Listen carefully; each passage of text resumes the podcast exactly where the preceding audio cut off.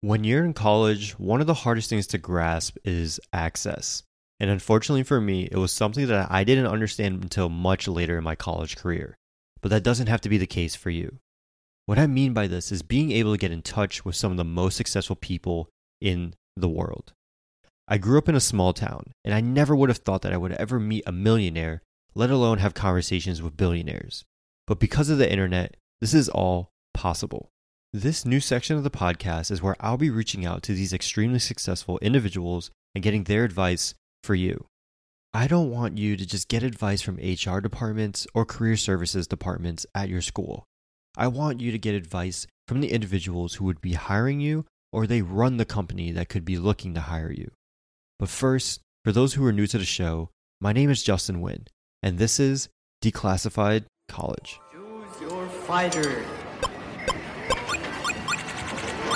Welcome to Declassified College, where I, Justin Wynn, share my cheat codes to college and make sure that you're ready for the real world by the time that you walk across that stage. Make sure you subscribe, not just for you, not just for me, but for the millions of college students around the world to find this podcast. Now, you don't want to let down millions of students, do you?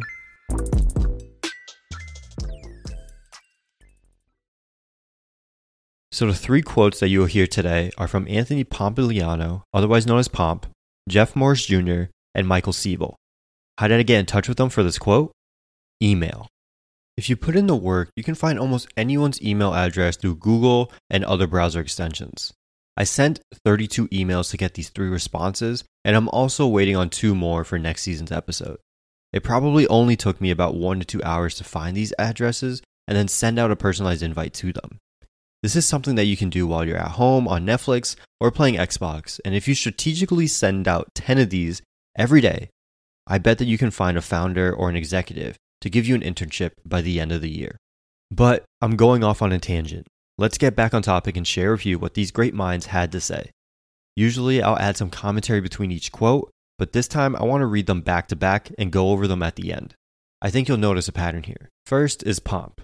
He's a co founder and partner at Morgan Creek Digital, which deals in cryptocurrencies, and is also the host of the Pomp podcast, where he interviews global juggernauts such as Chamath Palihapitiya, Peter Schiff, and Mark Cuban. Here's his advice for you Do the job before they are hired to get the job. Want to be in sales at a specific company?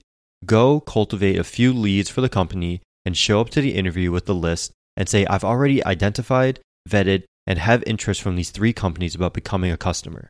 Who should I connect them with internally? Hard to say no to someone who has already proven that they can do the job. Next is Jeff Morris Jr. He led product at Tinder and helped it grow to a top grossing app. Now he runs Chapter One, which is a VC firm investing in early stage product companies. This is his advice build a compelling product and prove that you can attract users. If you can show that you understand product and distribution before you graduate, that is much more compelling than any internship, in my opinion. There are so many tools that you can use to create a product, even if you're not an engineer.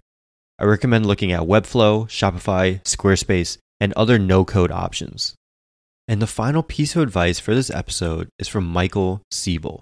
He's one of the co founders of Justin.tv, which you may now know of as Twitch, and he is also a partner at the famous Y Combinator for any of you entrepreneurs that are listening. He recently joined the board of Reddit and after watching the advice that he shared on Y Combinator's YouTube channel, I knew that he would have some great advice for students out there. He kept it short and sweet and said, Build and launch something that people want. Isn't it funny how none of these involve GPA, student clubs, or anything traditional when it comes to what college tells us that we should be doing to stand out?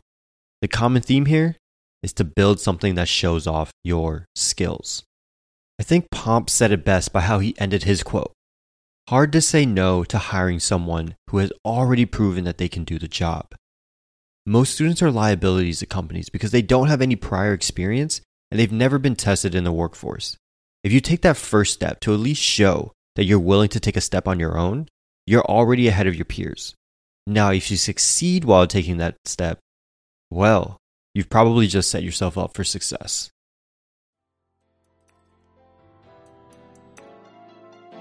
Another day, another cheat code, and you're on your way to defeating the level that we like to call college. If you've liked any of the cheat codes that we've given out, please hit that subscribe button and give us a review on iTunes. Each review helps us grow and make sure that more people learn these tips. We love to hear from you all, so make sure you check out our website www.getchogrindup.com and follow us on all social media platforms at GetChoGrindUp. That's G E T C H O G R I N D U P. So until next time, peace.